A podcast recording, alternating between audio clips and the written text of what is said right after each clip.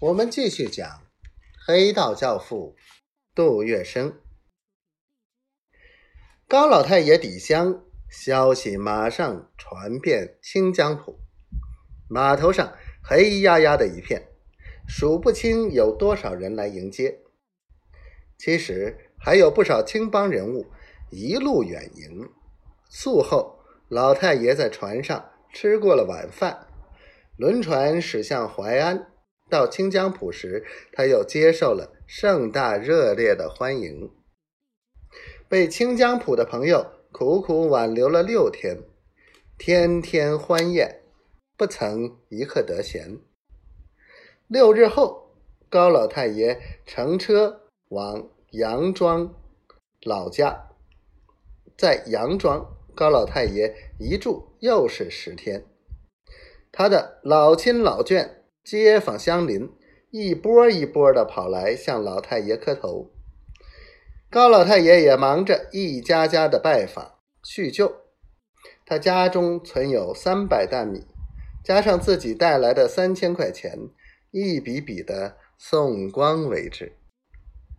到达杨庄的次日，高老太爷派人传个话，叫高良健和。林堆头之间，亦即洪泽湖相隔最远的两岸，管事的大寨主吴老幺来见。话传过去，在第四天早上，这位苏北最有势力的大土匪头子挥桨如飞的赶到了杨庄。一进高老太爷的家门，吴老幺向高老太爷三跪九叩首，执礼之功出人意外。高世奎跟他叙一叙，这吴老幺居然也是兀字辈，算是老太爷的孙子。高老太爷望眼垂手肃立的吴老幺说：“你晓得吧？